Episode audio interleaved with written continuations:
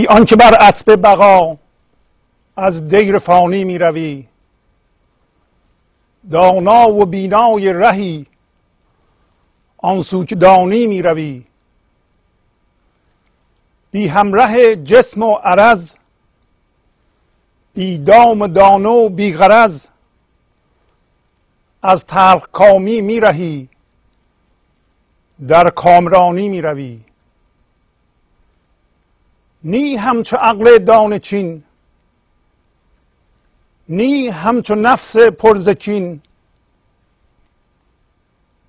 نی روح حیوان زمین.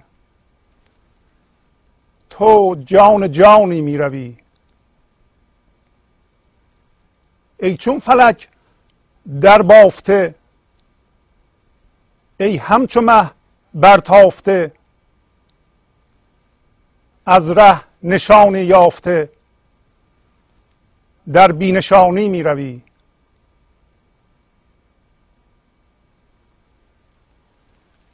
ای غرقه سودای او. ای بی خود از صحبای او. از مدرسه اسمای او. اندر معانی می روی ای خوی تو چون آب جو داده زمین را رنگ و بو. تا کس نپندارد که تو بی ارمغانی می روی. کو سایه منصور حق؟ تا فاش فرماید سبق. که از مستعینی می رهی. در مستعانی می روی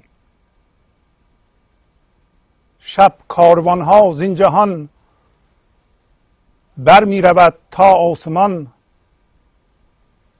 تو خود به تنهایی خود صد کاروانی می روی ای آفتاب آن جهان در ذره چونی نهان. وی پادشاه شهنشان در پاسبانی می روی ای بس تلسمات عجب بستی برون از روز و شب. تا چشم پندارد که تو اندر مکانی می روی ای لطف غیبی چند تو شکل بهاری می شوی.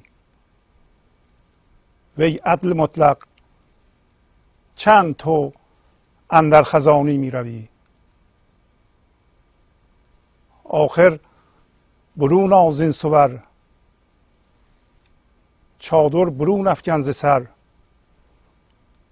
تا چند در رنگ بشر در گلبانی می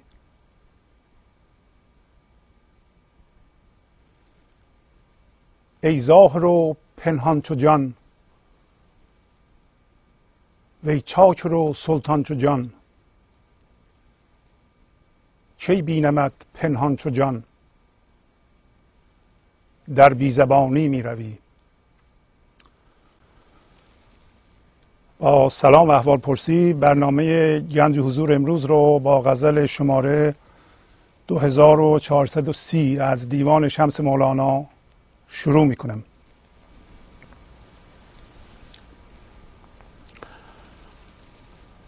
مولانا در این غزل و در قصه کوتاهی که پس از این غزل بررسی می‌کنیم به ما رهنمود می‌کنه که هرچی که ما نیاز داریم برای زندگی کردن در درون ما هست. فقط باید بهش توجه بکنیم.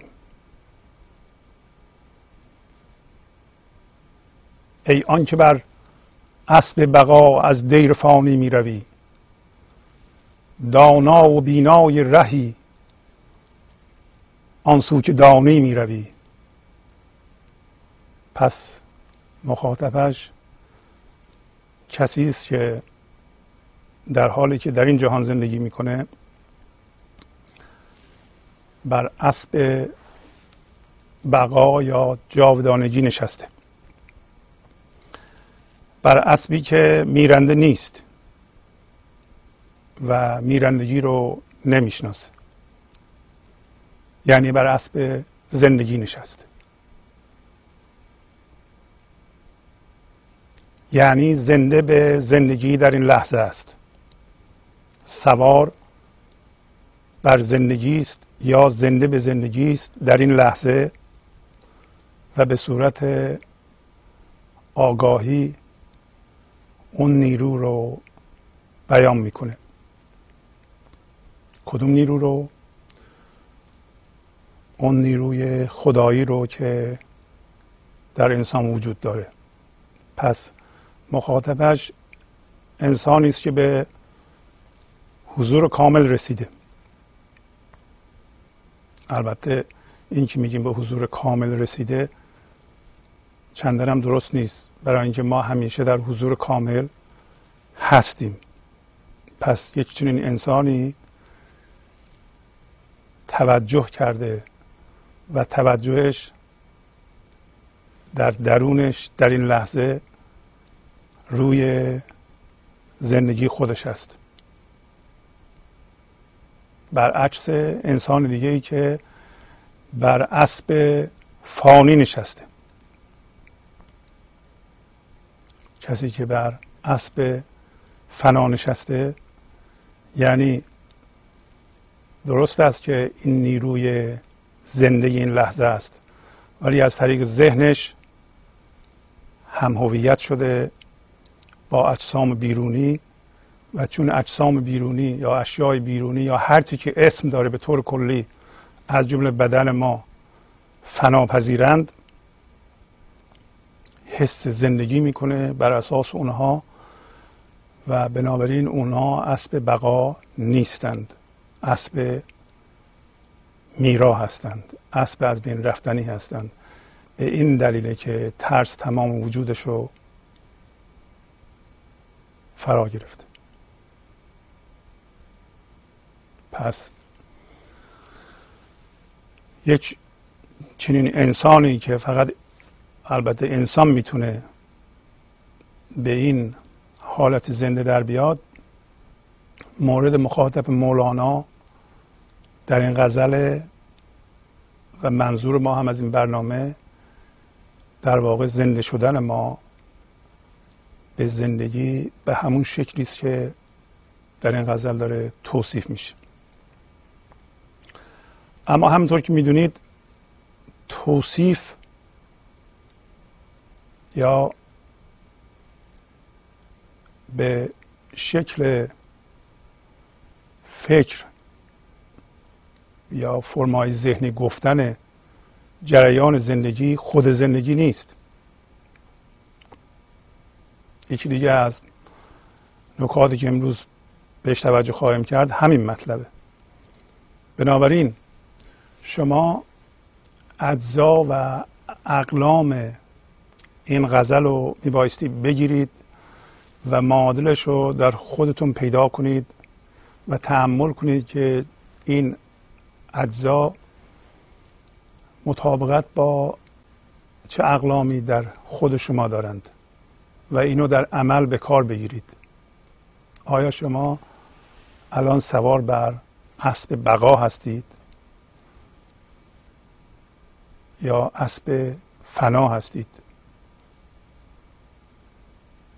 با چک کردن خودتون مختصرا که شما در زندگی میترسید شما میرنجید شما تصمیماتتون بر اساس به اصطلاح رویدادهای گذشته داره الان گرفته میشه. پس بنابراین شما گذشته زنده هستید. یا نه؟ زنده به زندگی هستید و هیچ ترسی هم ندارید. از خودتون می‌تونید سوال کنید. اگر هنوز ترس در وجود شما هست اگر هنوز کدورت رنجش خشم و میل به مقایسه خود به دیگران در شما هست پس شما هنوز سوار بر اسب فنا هستید. ای آنکه بر اسب بقا از دیر فانی می روی دانا و بینای رهی آن سو که دانی می روی. پس یک چنین انسانی که زنده به این لحظه هست دانا و بینا به زندگی است. یعنی این دانایی خود زندگی است که این انسان رو راهنمایی می‌کنه. نه برخی ارتباطات من ذهنی. نه برخی صلاح دیدها که ما با این صلاح دیدها و ارتباطات به عوامل بیرونی وصلیم. میگه دانا و بینای رهی. چرا دانا و بینای رهه؟ اینکه این دانایی در وجود این حضور هست. و ما اون هستیم. دانایی در ذات این لحظه هست و می‌خواد از ما بیان بشه به صورت خلاقیت. پس بنابراین اون سو که می‌دونه میره. پس انسانی که سوار به زندگی است زنده به زندگی است. اونطور که زندگی اونو هدایت می‌کنه میره. نه به اینکه خب این کارو بکنم که اون بدش میاد. اون کارو بکنم که اون یکی اونو می‌خوام به من نمیده. اینم که بکنم این آقا بدش میاد منو به اون مقام نمیرسونه. این هم که بگم که اون یکی دشمنم میشه. اگر اینم که به اصطلاح اینطوری بشه اون آقا میرنجه و اونی که می‌خوام بهم نمیده. اینا ملاحظات من ذهنی است. و اگر بینا و دانا به ذات خودمون بشیم که جدا از دانایی این لحظه نیست. و الان مولانا دوباره توضیح میده. بی همراه جسم و عرض بی دام و دانو بی غرض از تلکامی میرهی در کامرانی می‌روی. پس یک چنین انسانی که زنده به این لحظه هست همراه جسم و عرض نیست. یعنی اینطوری نیست که الان تولید فکر بکنه فکرش رو جدی بگیره باش هم هویت بشه و از اون یک صورت یا نقش بسازه یا فرم بسازه و بشه اون. و بنابراین همراه جسم بره و به حرفهای اون گوش بده. عرض یعنی همین صورت در اینجا. در مقابل اون یکی ذات که جوهر ماست. اون دانایی که از به اصطلاح ذات بی فرم و بی شکل این لحظه بیرون میاد که ما ذاتا اون هستیم. و حضور یعنی بهوش شدن به اون و دانایی رو پیدا کردن. پس یک چنین انسانی که حضور کامل داره و آگاه به زندگی این لحظه همراه من ذهنی نیست. یه من مفهومی و فکری نیست. پس بنابراین این من ذهنی یا این عرض یا جسم که بعضیا چسبیدند برای اینکه با فکرشون که به صورت صدایی در سرشون جلوه می‌کنه. الان بارها هم که گفتیم شما گوش بدین می‌بینین که در سرتون هی یه کسی انگار حرف می‌زنه. شما اونو جدی می‌گیریم اون میشه عرض جسم. یه من میشه. و اون چیه؟ دامم هست. دانه چیه؟ دانه چیزی که اون می‌خواد به خودش اضافه کنه و بزرگ جلوه کنه. غرض همه منظور من ذهنی است غرض باد کردن این جسم بزرگ کردن دو تا منظور داره این من ذهنی. یکی این که دیوار بیرونیشو سفت کنه پوسته بیرونشو سفت کنه یعنی خودشو معین مشخص کنه یکی اینکه خودشو بزرگ کنه که هر دو حالت رو مولانا در این غزل به ما توضیح میده. پس بنابراین یکی از جزئیاتی که پیش میاد اینه که شما به خودتون نگاه کنید.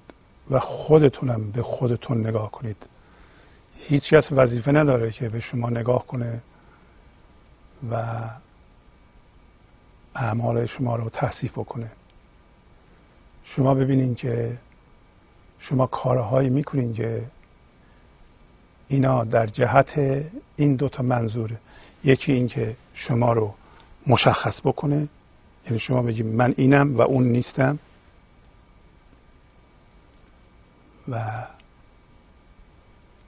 دوم اینکه شما میل داریم به اینکه هی چیزی به خودتون اضافه کنید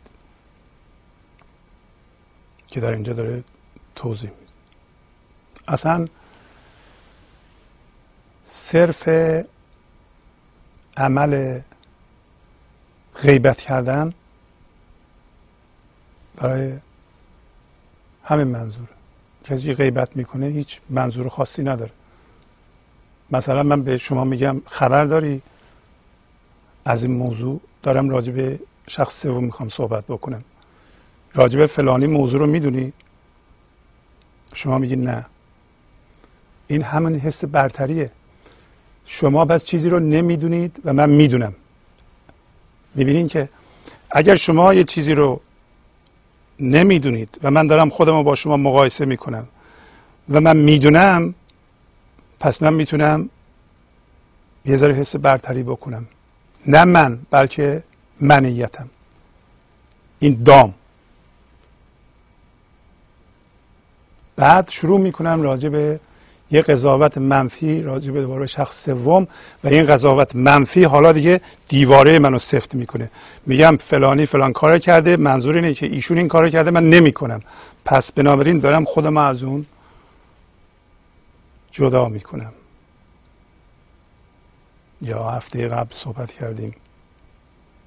اشتهای عجیب ما برای پیدا کردن عیب و گفتن آن و به این منظور گاهی اوقات صورت می‌گیره که می‌خوایم نه تنها بگیم که من تو نیستم بلکه با این قضاوت که تو اونطوری هستی من اینطوری نیستم من برتر از تو هستم.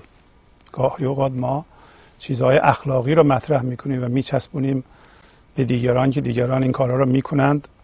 البته ما هم اون کارها رو می‌کنیم. ولی در ظاهر میگیم که ما نمی‌کنیم و این منیت ما یه ذره باد می‌کنه. پس غرض این من ذهنی یکی مشخص کردن دیوار خودشه پوسته خودشه و صفر کردنشه به طوری که جدایی رو حس بکنه دوم یه ذره بزرگتر بشه. شما با شنیدن این غزل و این توضیح می‌تونید به خودتون برگردیم ببینین که آیا شما این فرمول رو در زندگیتون اجرا می‌کنید؟ اگر اجرا می‌کنید بدونید که این یکی از ابزارهای نفس شماست. ابزارهای من ذهنی است که شما رو به اصطلاح ناکام نگه میداره. تلخکام نگه میداره. و در این غزل میگه که انسان می‌تونه از تلخکامی بره در کامرانی بره. تلخکامی چجوری میرهه؟ هوش این لحظه رو به جای اینکه بده به این جور الگوهای ذهنی که یه من مصنوعی رو و دروغین رو بزرگ بکنه و فکر کنه اون هست حس کنه که زندگی زنده هست و سوار به اسب بقا بشه.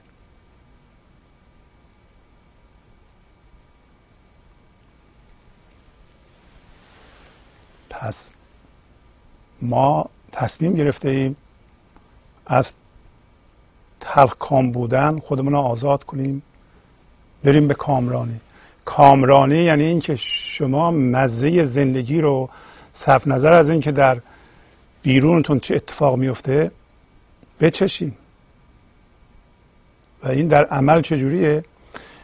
در عمل اینطوری هست که شما در روز هر کاری می‌کنید یه مقداری که بیشتر از پنجاه درصد توجهتون به صورت زنده بودن زندگی در درونتون باشه.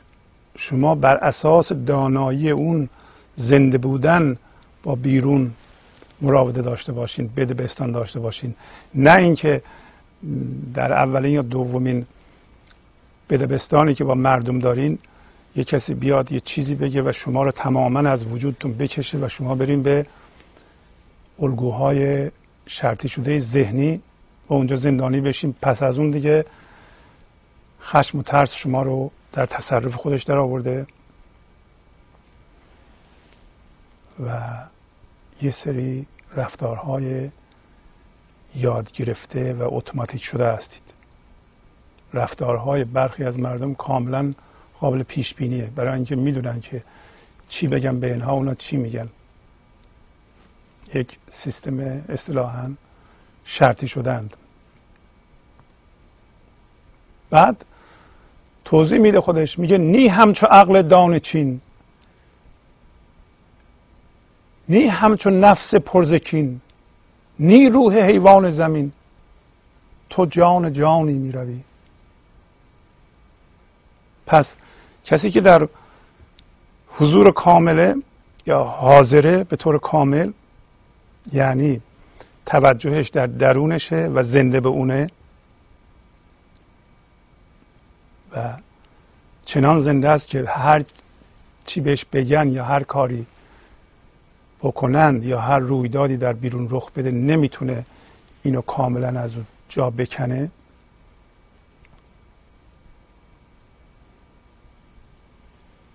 این آدم اینطوری عمل نمی‌کنه مثل عقل دانه چی عقل دانه چی یعنی چی؟ یعنی مثل مرغ دانه میچین. شما یه من ذهنی دارین. یه من ساخته شده از فکر دارین که در ذهنتونه. این من که مفهوم در واقع ساخته شده از فکره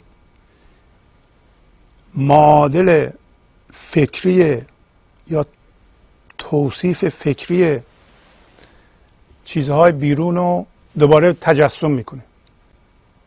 مثلا شما نشستین اینجا با من ذهنیتون کار می‌کنید. تجسم می‌کنین که من اگر فلان ماشین رو داشته باشم که خیلی هم گرون قیمته که این در واقع تو... ماشین که نیومده تو ذهن ما توصیف ذهنی اونه. خیلی خوب میشه. زندگیم عالی میشه. کامل میشه. مردم منو تایید می‌کنن. من بزرگ میشم. در واقع من ذهنی داره به صورت یک باشنده ذهنی به یک موجود دیگه ذهنی داره نظر داره. و حالا خودش رو با آبادش می‌زنه اونو میره می‌خره. وقتی می‌خره اصلا این قضیه مالکیت یعنی اینکه من ذهنی اون به اصطلاح معادل ذهنی اون ماشین رو میچینه می‌خوره. مثل دانه که میره درون مرغ جزو خودش میشه. یه ذره بزرگ میشه. حالا به یه چیز دیگه نظر داره. حالا به یه چیز دیگه نظر داره. حالا حالا البته داشتن یه اتومبیل بسیار گران قیمت عالی هیچ اشکالی نداره. به شرط اینکه اون جزو منیت و من شما نشه. آزاد شما زندگی زنده در این لحظه هستین. اگر کارتون یه جوریه که درآمدتون بالاست می‌تونین بهترین اتومبیل جهان رو بگیرین زیر پاتون بندازین. هیچ اشکالی هم نداره یا خونه بهتری بخرین. ولی وقتی که مثل مرغ هی می‌خواید دانه بچینی دانه بچینی و به این ترتیب باد می‌کنی در این صورت تو عقل دانه چین داری. تو عقل حضور نداری. عقل حضور توجه به زندگی داره. عقل مندار توجه به این داره که چجوری اینا رو جمع کنه جزو خودش بکنه و بزرگ جلوه بکنه. و حقیقتا باور داره که اگر اینها رو جمع کنه و بزرگ میشه. این اشتباه.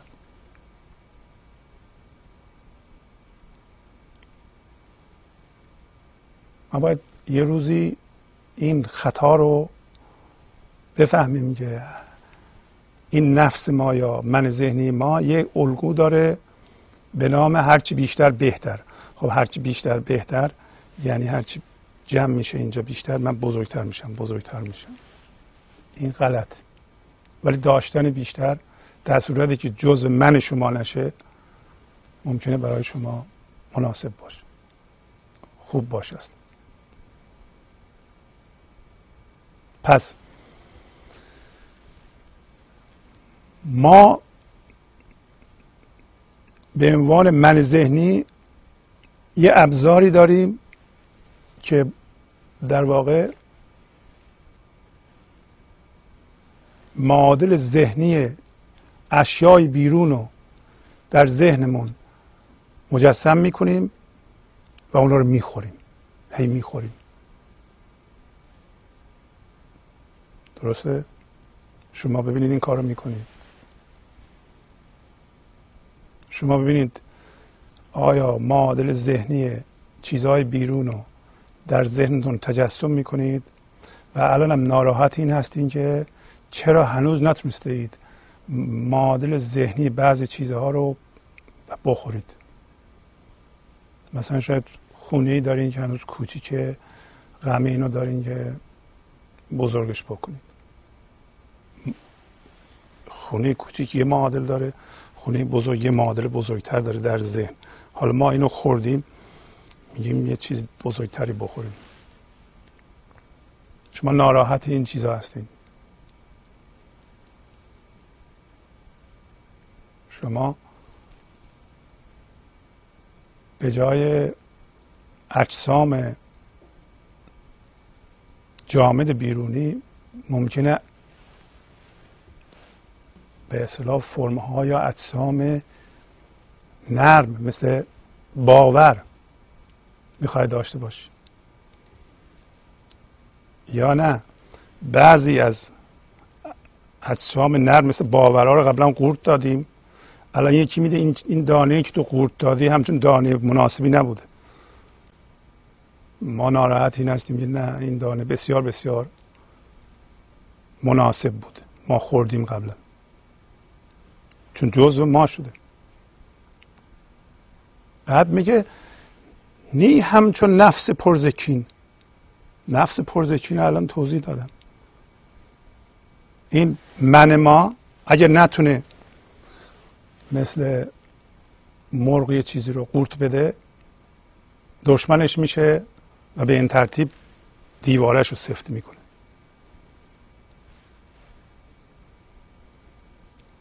نقص رو می‌بینه. نقص رو می‌بینه نه اینکه نقص رو تغییر بده بهتر کنه. اگر ما نقص ها رو در بیرون ببینیم و قصد تغییر رو بهتر کردن داشته باشیم راه ملایمت و راه خردمندانه پیش می‌گیریم. راه نرمش پیش می‌گیریم. حتی با بچه هامون. اینا رو از راه عشق و لطافت به اونا میگیم و اگه خودمون سوار اون گفته هامون نکنیم اگر اونا گوش ندن ناراحت نمیشیم. هی میگیم میگیم راه های مختلف. به اصطلاح پر از انطاف پیدا می‌کنیم. ولی چون سفت شدیم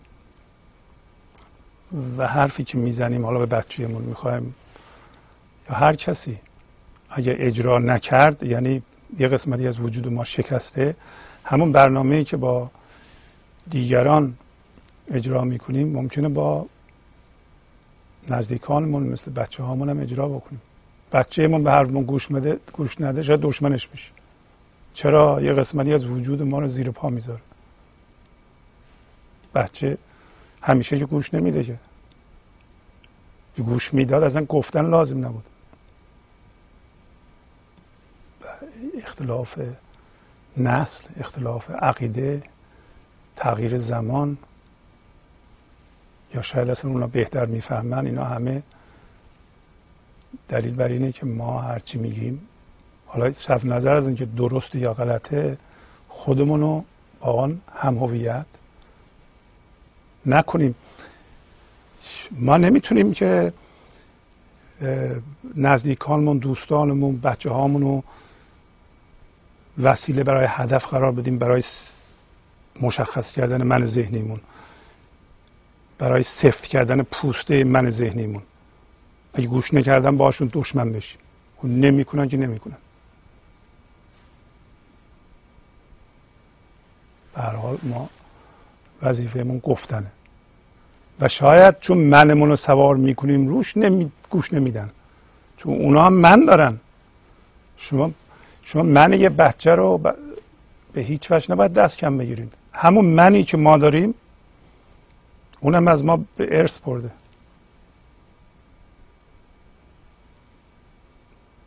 پس دقت کنید این الگوها رو که مولانا به ما توضیح میده. آیا ما مثل یک مرغ می‌خوایم دانه بچینیم؟ دانه بچینیم؟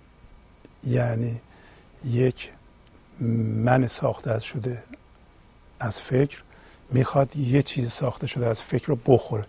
اونو بچینه. نه, نه اینکه بیرون واقعا ما میریم دانه میچینیم.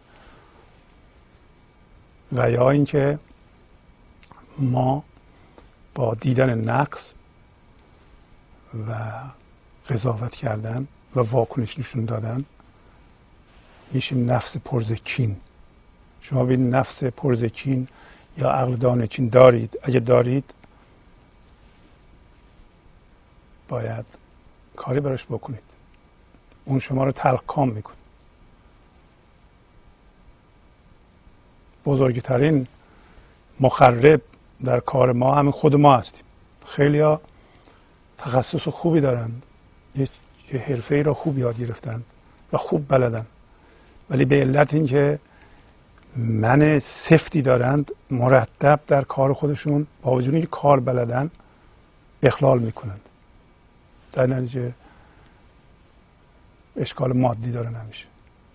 اگر این منه از جلوی پایشون برداشته می‌شد اگر این انعطاف داشتند اگر فقط زندگی می بودند اگر وقتی حرف می زدند خودشون سوار حرفشون نمی کردند سوار حرفهشون نمی کردند سواری نمی کردند که من بلدم تو بلد نیستی پس تو کوچکتر از من هستی. اگر از این قیاس بیرون می اومدند اگه کسی چیزی به اونها می‌گفت نمی پریدند از این نداری هم خلاص می شدند نداری مادی. پس میگه نه مثل حیوان زمین روح حیوان زمین. روح حیوان زمین محبوسه. هر حیوانی در زمین از جمله من ذهنی ما جزو حیوان زمینه. من ذهنی در واقع هوشیاری این لحظه است که محبوس شده در ذهن. که یه چیز کاذب به وجود آورده. میگه این کسی که بر اسب بقا نشسته اونطوری نمیره بلکه به صورت جان جان میره. پس اگر جان ما ذهنیه جان آن جان حضوره. پس به صورت جان حضور میره. در ضمن دقت کنید که این می‌روی حالت به اصطلاح پویا به غزل میده و به انسان میده که انسان همیشه در حال زنده بودن و زندگی کردن و تغییره. هی میگه می‌روی. ای چون فلک در بافته ای همچو مه در تافته از ره نشانی یافته در بینشانی می‌روی. فلک مثل آسمان. میگه تو یه واحد هستی. یه تیکه هستی در بافته هستی مثل آسمان به هم پیوسته هستی. پس خانه خانه نیستی. چون من ذهنی خانه خانه است و چون یه تیکه هستی مثل ماه میتابی. برای اینکه من نداری و این انرژی حضور از طریق تو بیرون میتابه.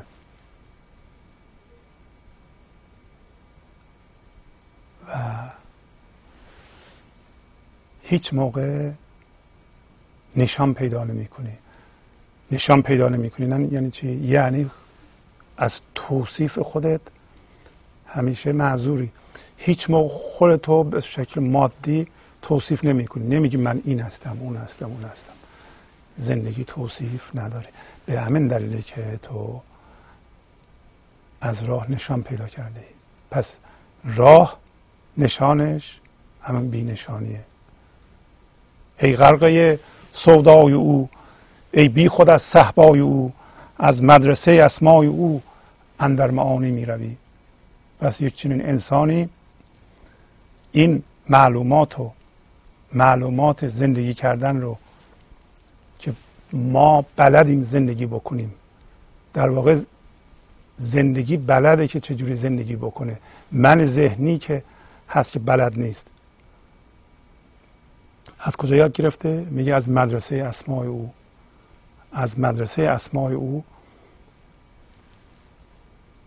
و گفته شده است که ما انسان ها در مدرسه اسماع او تحصیل کردیم. خداوند اسما را به آدم یاد داده است. با آدم یاد داده است یعنی چی؟ یعنی به ما یاد داده است. هر انسانی توانایی زندگی کردن و معنادار بودن رو داره. اسما منظور این میز و نمی‌دونم دوربین و تلفن اینا نیست بلکه معانی رو. امروز راجع به این موضوع در این قصه ای که انشالله رسیدیم مطلب بیشتری خواهیم خوند. پس یک چنین انسانی که به حضور زنده شده غرق سودای اونه صحبا یعنی شراب و مست از شراب اونه. بی خود از شراب اونه. یعنی خود نداره من نداره. دست روی چیزی نمی‌تونه بذاره بگه من این هستم. از کجا می‌فهمیم اینو؟ وقتی اتفاقات بیرونی ما رو تکان نمیده. کاری به زندگی ما نداره. نه اینکه ما اقدامی نکنیم نه اینکه بلد نباشیم اقدامی نه بکنیم. بلکه اصلا این معانی تماما راه حله. این معانی این غرقه سودای اون بودن و بی خود از شراب اون بودن و از از اون چیزی که اونجا یاد گرفته ایم اونو زنده کردن و معنادار شدن فضای بی نهایت امکانات. بی نهایت انعطاف هم است. پس داره بعدا میگه داره میگه بعدا که خوی تو مثل آب جوه. زمین رو پر رنگ بو می‌کنه. ای خوی تو چون آب جو داده زمین را رنگ بو تا کس نپندارد که تو بی ارمغان می‌روی. این حضور اولین کاری که می‌کنه این چیزی که از اون مدرسه ما یاد گرفته ایم و به صورت معنا این لحظه می‌خواد از ما پدیدار بشه و بیان بشه اولین کاری که می‌کنیم جسم ما رو سالم می‌کنه. هیچ مریض نمیشیم. مریضی ما به خاطر اشکالاتی است که من ذهنی به وجود میاره. من ذهنی دائما خودش رو با این و اون مقایسه می‌کنه که در این صورت یا به صورت نفس پرکینه یا به صورت عقل دانچین کارش همینه دیگه. خودش رو جستجو می‌کنه در فرمهای بیرونی. پس میگه ای خوی تو چون آب جو داده زمین را رنگ بود زمین می‌تونه ذهن شما باشه که رنگ بو پیدا کرده. و این انرژی و نیرو که الان به ما سلامتی میده و رنگ بو میده خلاقیت میده ما می‌تونیم محل بیان خرد باشیم همون انرژی در بیرون هم به صورت آبجو میگه زمین رو در بهار پر رنگ بو می‌کنه. پر از شعور می‌کنه. زمین رو. آیا کره زمین واقعا شعور داره؟ البته که داره. تن ما شعور داره؟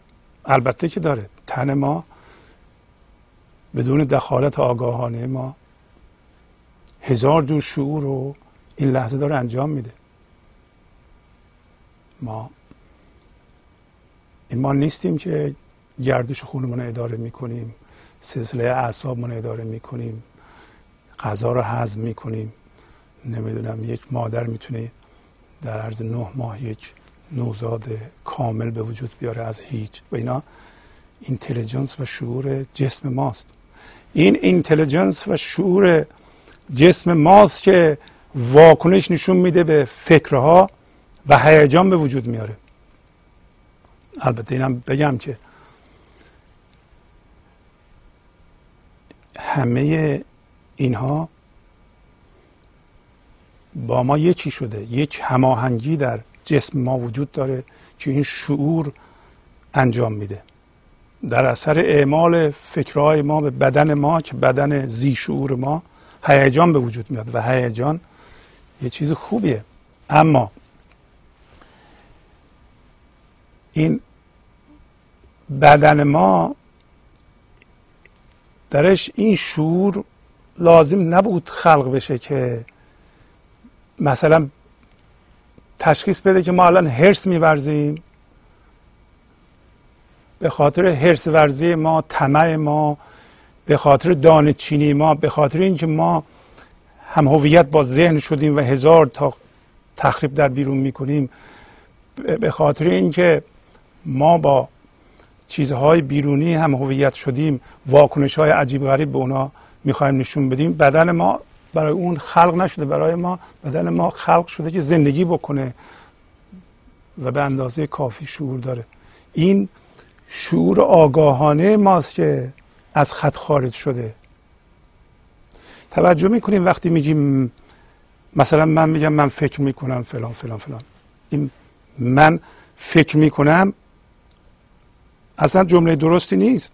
چرا؟ برای اینکه برای انسانهای هویت فکری فکرها روی میدند. درست مثل که من بگم آره من گردش خون ما اداره می‌کنم. من فکر می‌کنم درست شب اینه که بگم من سیستم دفاعی بدنم رو خودم اداره می‌کنم. من که اداره نمی‌کنم. ولی این یکی که میگم من فکر می‌کنم در من فکر می‌کنم باید یه اختیار باشه.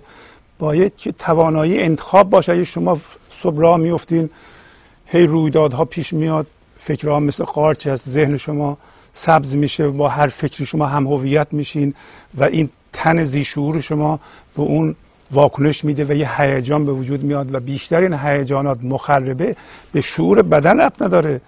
به به شعور آگاه ما ربط داره. ما باید به خودمون بیاییم و بیدار بشیم به حضور و این در واقع اگر ما زنده به حضور بشیم اون شعور کار خودشون می‌کنه. اون اینتلیجنس که در ما وجود داره که در هیچ باشنده وجود نداره اون به صورت خلاق و به صورت خرد این لحظه در ما ظهور می‌کنه ما دیگه از شر این من ذهنی و مقایسه هاش و فکرهای بدش و حرسش طمعش و خود بزرگ بینیش خود محوریش سفتیش چینه ورزیش در واقع تلخ کامیش رها میشیم و به سوی کامرانی میریم. کو سایه منصور حق تا فاش فرماید سبق که از مستعینی میرهی در مستعانی می‌روی. پس میگه سایه یاری شده خدا کو؟ که این ذات الهی رو فاش برای ما بیان بکنه. سبق یعنی درس یه روزه یا به عبارتی قدم یا اون انرژی یا اون جوهری که ما از اون خلق میشیم روز ازل بوده و الان هم وضعیت به همین صورت است که بوده. میگه فقط سایه خداست. این انسان کاملا به حضور رسیده که اگر مطلب رو فاش بیان بکنه ما متوجه میشیم که از این حس کمک خواهی حس نیازمندی ما میرهیم و در بینیازی و حس کمک کنندگی می‌رسیم. مستعین یعنی یاری کرده شده و مستعان یعنی کمک کننده. پس این حس نیازآلودگی ما که از من ذهنی میاد وقتی ما به حضور می‌رسیم چون اون نیرو می‌خواد از ما اظهار بشه و اونم تماما برکت خلاقیت و نعمت باید در جهان پخش بشه. پس اگر سایه یاری شده حق در زمین که البته مولانا یه مثال خوبی است با, با وصف این تواضع می‌کنه و دنبال یک سایه دیگه میگرده. دنبال سایه خدای دیگه که بتونه فاشتر این مطلب رو بیان بکنه که ما ببینیم که انسان وقتی به اون درجه می‌رسه یعنی به حضور می‌رسه که در واقع حق و استعداد هر انسانی در روی این سیاره که به اون حالت بیاد و در واقع حالت طبیعی زندگی ماست. و میگه که به ما آشکارا نشون بده اینو که چجوری آدم از ضعف میرهه و به توانمندی می‌رسه. شب کاروان ها این جهان بر می رود تا آسمان تو خود به تنهایی خود صد کاروانی می روی دوباره مخاطبش همون انسان به حضور رسیده است. میگه که شبها که ما میخوابیم همطور که می‌دونید ما به یه صورتی وصل میشیم به اون انرژی و انرژی می‌گیریم از اون. میگه این کاروان های به اصطلاح اون قسمت بی فرم ما وصل میشه به سرچشمه و از اون انرژی می‌گیره وقتی ما خوابیم. ولی چون تو دائما وصل به اون انرژی هستی به اندازه صد کاروان هستی. چرا؟ برای اینکه تو دائما وصل به اون سرچشمه هستی. حضور یعنی وصل شدن به سرچشمه زندگی و زنده بودن با اون دیگه. بنابراین یه چنین شخصی واقعا احتیاج نداره به کمک از خواب. و معلوم شد که چه کمکی مولانا صحبتش رو می‌کنه در سطر قبلی. و در واقع ما نیازمند اون کمک هستیم نه این کمک که من ذهنی فکر می‌کنه اینو به دست بیاره اونو به دست بیاره اونو به دست بیاره اینو اینطوری بکنه اونو اونطوری بکنه اون یکی رو سر جاش بنشونه کارا درست میشه. در حالی که من ذهنی خبر نداره که به اون انرژی زنده باید زنده بود چون اونو نمی‌شناسه. بعد میگه که این آفتاب درخشنده اون جهانی اومده در یه ذره که انسان باشه جا گرفته و این باعث شگفتیه. ای آفتاب آن جهان در ذره چون نهان وی پادشاه شهنشان در پاسبانی می‌روی. پس میگه این سرچشمه اومده الان در یه ذره که انسان باشه جا گرفته و این شگفتانگیزه ای آفتاب آن جهان در ذره چونی نهان. چجوری پنهان شدی در ذره که انسان باشه و انسان به حضور رسیده باشه و ای پادشاه شه نشان.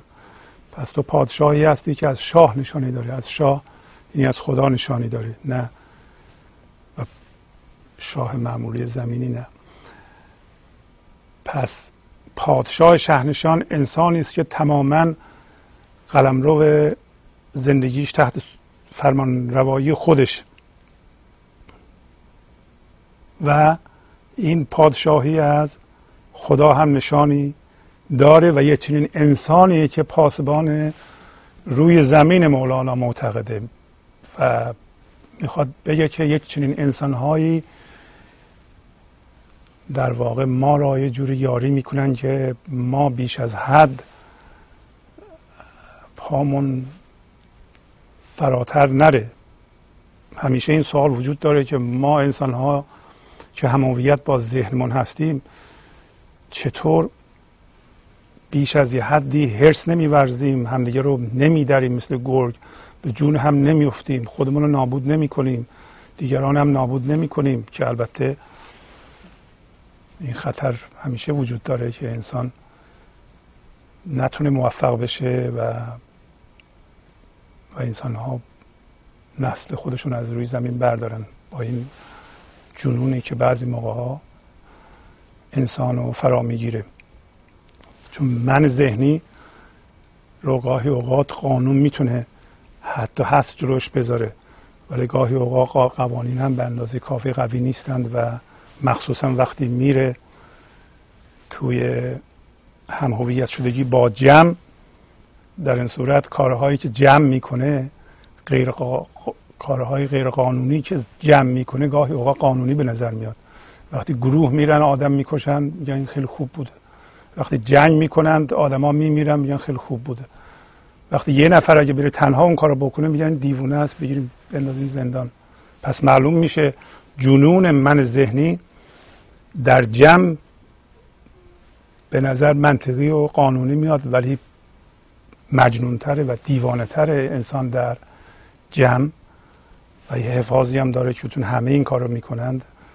ظاهرا قانونی و منطقیه ولی همون جنون من ذهنی که به صورت جمعی بروز می‌کنه در آینده بیشتر در مورد صحبت خواهیم کرد که در واقع ما بسیار خطرناکتر از من ذهنی است و ما می‌تونه در قالب من بسیار بسیار حریستر و خطرناکتر باشه.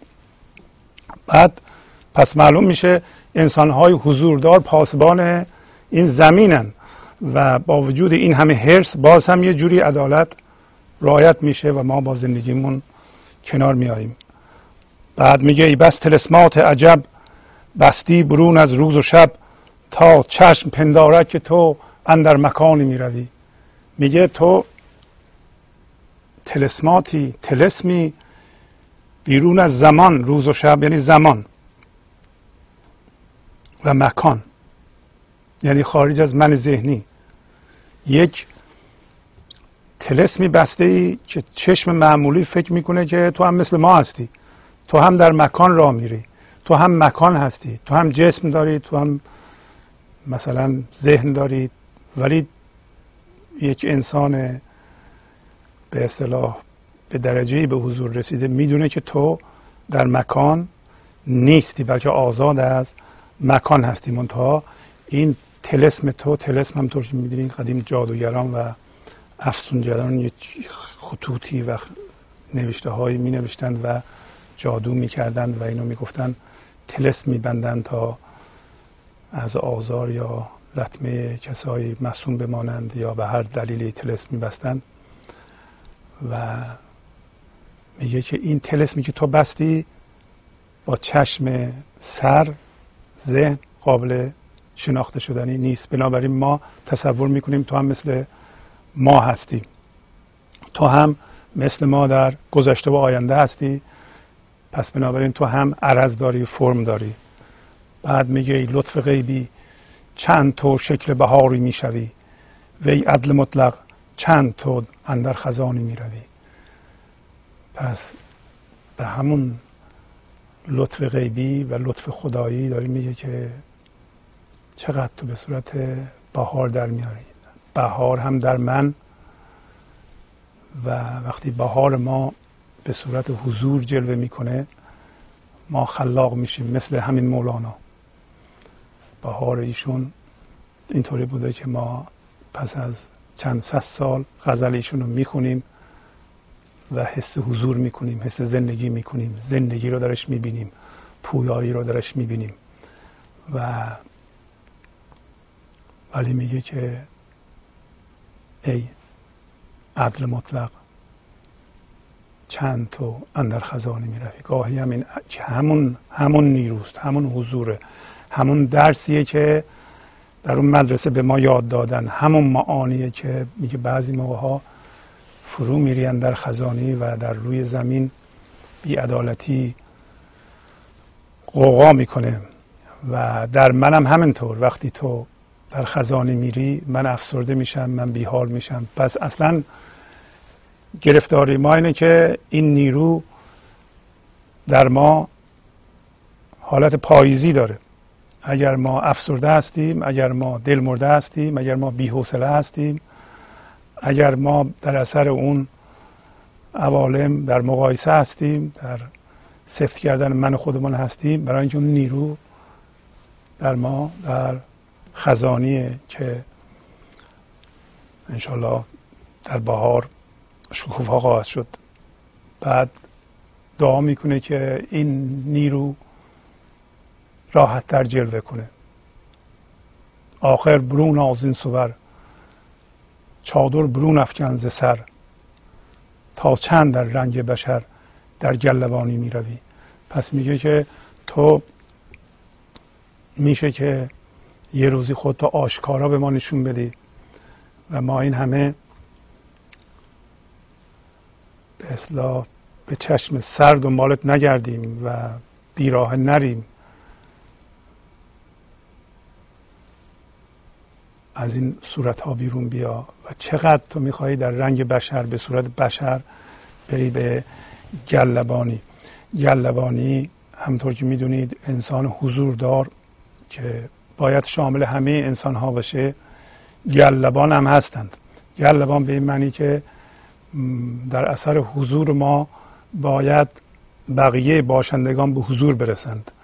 این در همون اگر برسیم ذره قصه مصنوی برسیم. همطور که می‌دونید این معانی رو خدا به انسان یاد داده و قراره که این معانی رو انسان به بقیه باشندگان هم یاد بده. یعنی در اثر حضور ما بقیه باشندگان مثل حیوانات مثل درختان مثل سنگ ها خودشون رو به وسیله ما خواهند شناخت. اونا به حضور ما نیاز دارند. پس ما جلبان هستیم. بعضی از انسان های به حضور رسیده به اعتباری جلبان بقیه انسان های به حضور نرسیده هم هستند که البته این عیب بشره که جزو گله بشه و میبایستی که تحمل کنه در زندگیش کورکورانه چیزی را قبول نکنه و نقب بزنه به درون خودش و به این سرچشمه راه پیدا کنه. و از تقلید دست برداره از مقایسه دست برداره از توصیف دست برداره. خودش رو بر اساس اشیای بیرونی توصیف نکنه و به زندگی دست پیدا کنه.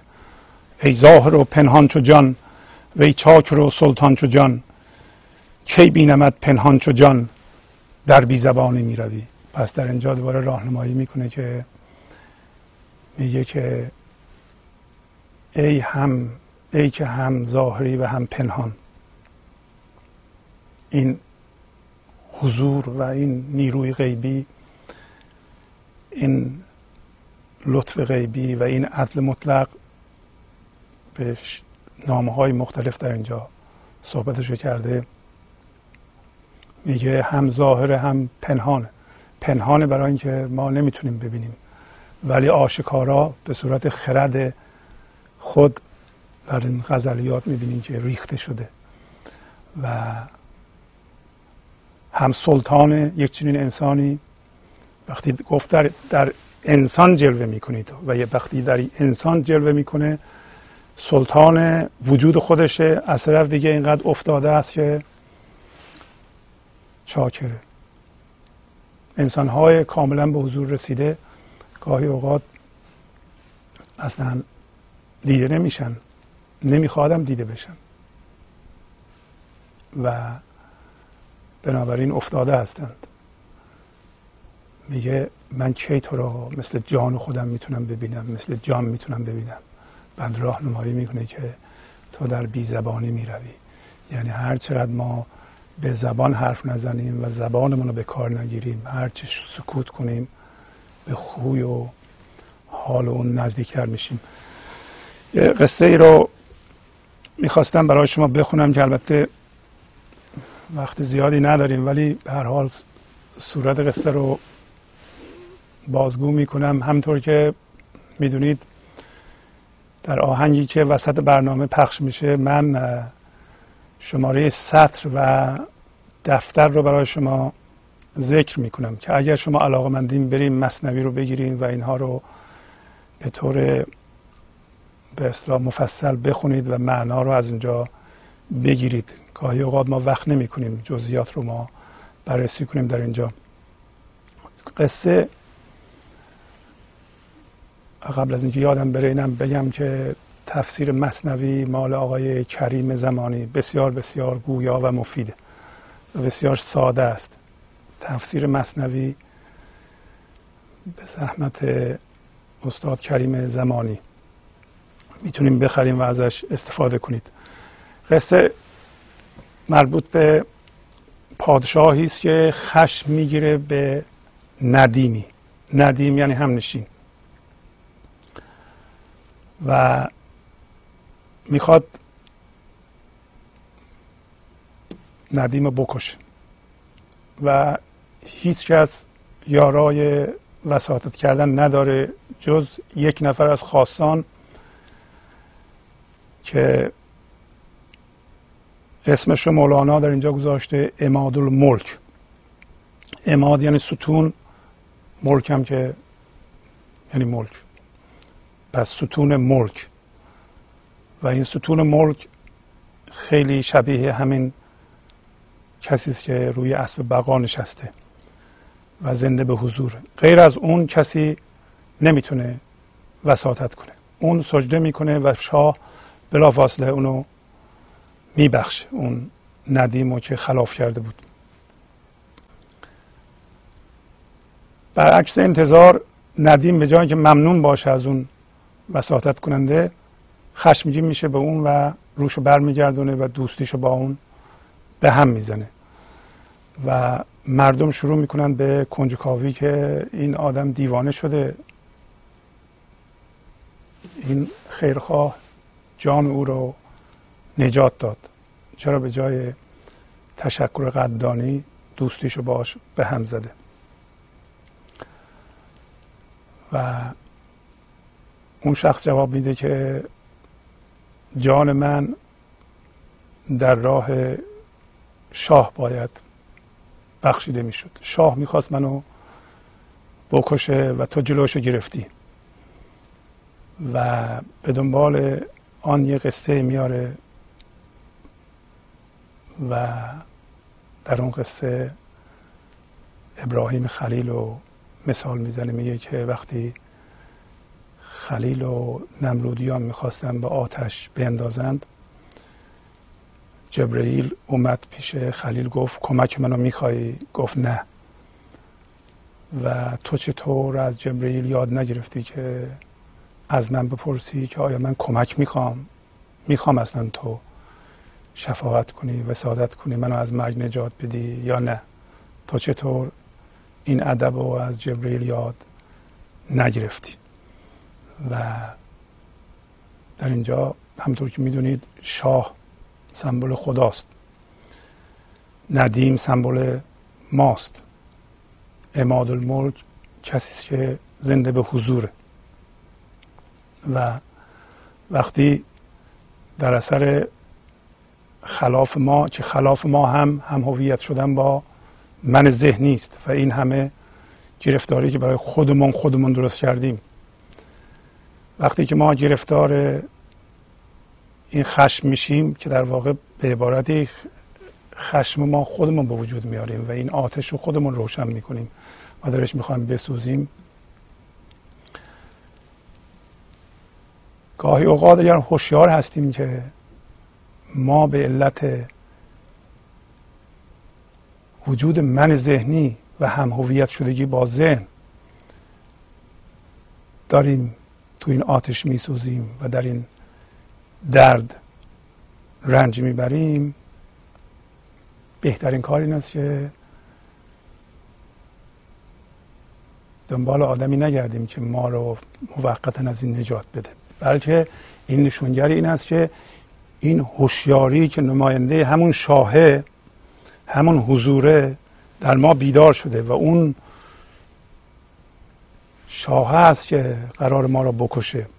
و ما حالا که فرصت پیش اومده و من ذهنیمون رو از دست بدیم. بهتر نیست که ما از خرد و حضور حالا بینش یک کسی دیگه استفاده نکنیم که ما رو موقتا نجات بده و الان که می‌خواستیم بیدار بشیم یه دفعه بیدار نشیم. علت این که اون ندیم اعتراض می‌کنه به اماد الملک اینه که میگه من فرصتی برام پیش اومده بود که من از این خواب گرام بیدار بشم. من نسبت به من ذهنی بمیرم. تو نذاشتی من بمیرم. و تو اصلا از من خواستی که ببینی من می‌خوام نمیرم. من می‌خواستم بمیرم. به دست شاه. و دوست تا جمله از اینو می‌خونیم و اگر رسیدیم به تلفن ها و می‌پردازیم. پادشاهی بر ندیمی خشم کرد. خواست تا از وی برارد دود و گرد. کرد شه شمشیر بیرون از غلاف تا زند بر وی جزای آن خلاف. هیچ کس را زهره نه تا دم زند. یا شفیعی بر شفاعت برتند. جز اماد الملک نامی در خواص در شفاعت مصطفی وارانه خاص. برجهید و زود در سجده فتاد در زمان شه تیغ قهر از کف نهاد. پس کاملا روشنه دیگه. همون توضیحی که دادم. پادشاه بر ندیم خشم می‌کنه و می‌خواد از اون دود گرد براره یعنی بکشدش و شمشیرش می‌کشه و هیچ کس جرأت نداره شفاعت کنه و غیر از کسی به نام ستون ملک. و اون سجده می‌کنه و شاه میبخش و دقت کنید شکلی که قصه پیش میره وقتی که ما افسرده هستیم کسی نمی‌تونه ما را نجات بده. امروز البته مردم وقتی افسرده میشن نمیگن چرا افسرده شدیم چرا حالمون گرفته است. این افسردگی و حال گرفتگی دلیلی داره. میرم دکتر قرص می‌خورن و قرص در واقع این نشانه بیماری رو از بین می‌بره ولی خود بیماری رو از بین نمی‌بره. و حالا اگر این درد بروز کرده اگر این هوشیاری پیش بیاد که کسی نمی‌تونه این درد رو خوب کنه مگر خود ما دوایش همین زیرشه. و این هوشیاری هست و این هوشیاری ماست که می‌تونه روش بتابه و این درد زوب کنه. این قرص و این دوا این مشروب این سیگار این نمی‌دونم دراگ اینا همه درست است یه ذره بعضی موقع میخوابونه این فشار این درد و ولی بعدا بدتر میشه. و این چیزها هوشیاری رو کمتر می‌کنه نه زیادتر می‌کنه. وقتی ما درد رو می‌بینیم و بروز درد رو می‌بینیم این خودش یه هوشیاریه که از خودمون می‌پرسیم که چرا این درد پیش اومده؟ اصلا دیدن درد خودش بیدار شدنه. وقتی ما آگاه از منمون میشیم اون لحظه من وجود نداره. ما می‌فهمیم که به علت همویت شدن با این دامه که ما به این وضع آمده ایم. پس بعد خلاصه اون پادشاه به اون اماد الملک میگه که به خاطر تو بخشیدم و می‌خوام تو ارزش تو بدونی. دیگه نمی‌رسم همه رو بخونم و فقط یه چند قسمت مهمش رو براتون می‌کنم بعد میگه این لابه که تو کردی تقاضایی که تو کردی تو نکردی بلکه ما خودمون کردیم. این نکردی تو که من کردم یقین. ای, ای صفاتت در صفات ما دفین. تو در این مستعملی نی عاملی. زان که محمول منی نی حاملی. پس داره میگه که اون اماد الملک شاه میگه تو این منم که در تو کار می‌کنم. من در تو پنهان هستم و تو در این کار عامل نیستی بلکه عمل کننده هستی و تو محمول هستی. یعنی تو روی من وایستادی.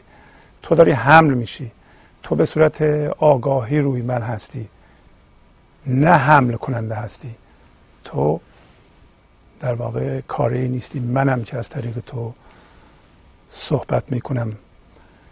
مرمیتا از رمیتا گشته ای. خیشتن در موز چون کف هشته ای. لا شدی پهلوی الا. خانه گیر. این عجب که هم اسیری هم امیر. پس میگه که این مرمیتا از رمیتا اصطلاحی است که مولانا جا به جا به کار می‌بره در مصنوی و مسائل قامز مصنوی رو با اون حل می‌کنه و مفهومش برای ما اینه وقتی تو تیر میاندازی تو تیر نمیاندازی بلکه خدا تیر میاندازه. وقتی تو فکر می‌کنی تیر انداختن معادل فکر کردنه. فکر ما تیری است از هو در هوا. در هوا کی پاید آید تا خدا پس وقتی تو تیر میاندازی اجازه میدی که خدا از طریق تو تیر بیاندازه و تو تیر نمیاندازی. طرز اعمال این جمله در شما و من همینه که تو تیر نمیاندازی. تو فکر نمی کنی بلکه می‌ذاری خدا از طریق تو فکر بکنه تو فقط اجراش می‌کنه. بعد خودت تو میگه خیشتن در موج چون کف هشته ای تو مثل کف روی این موج نشسته ای پس لا شدی پهلوی الا خانه گیر این عجب که هم اسیری هم امیر.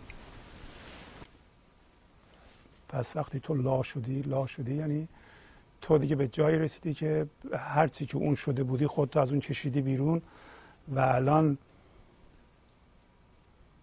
هیچ فرم ذهنی و هیچ شیعی در بیرون نیست که تو فکر کنی تو اون هستی.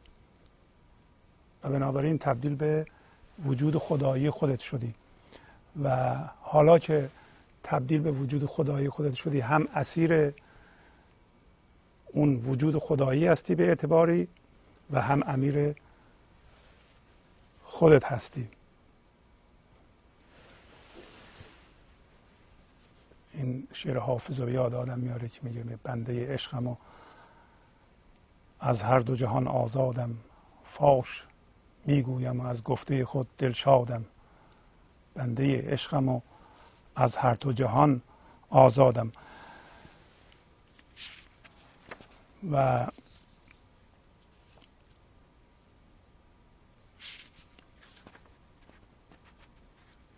دوباره می‌رسه به در این قصه به همون مطلبی که راجع به مدرسه اسما گفتیم.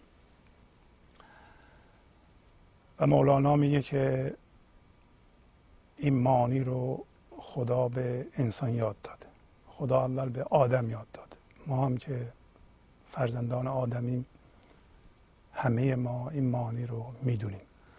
منتها این مانی با الفاظ قاطی شده. چون با الفاظ قاطی شده بنابراین به صورت توصیف در اومده. و در من ذهنی ما به صورت توصیف جلوگر میشه و ما فکر می‌کنیم این توصیفات حقیقتا معنا هستند. و میگه این توصیف در اومدن برای این بوده که ما انسان ها راحتتر معناها رو به هم دیگه رد بدل کنیم. ولی متاسفانه یه عده از شنیدن این الفاظ به جای اینکه به معنا بیدار بشن کرتر شدند. به همون دلیل که داره میگه که گرچه از یک وجه منطق کاشف است لیک از ده وجه پرده و مکنف است. یعنی این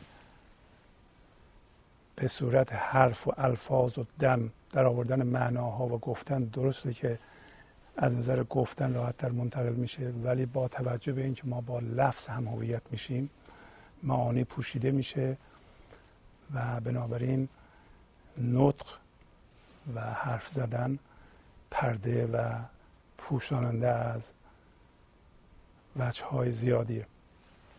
با تشکر از شما که به این برنامه توجه فرمودید و با تشکر از همکاران و تا فرمان با شما تا هفته بعد خداحافظی می‌کنم. خدا نگهدار.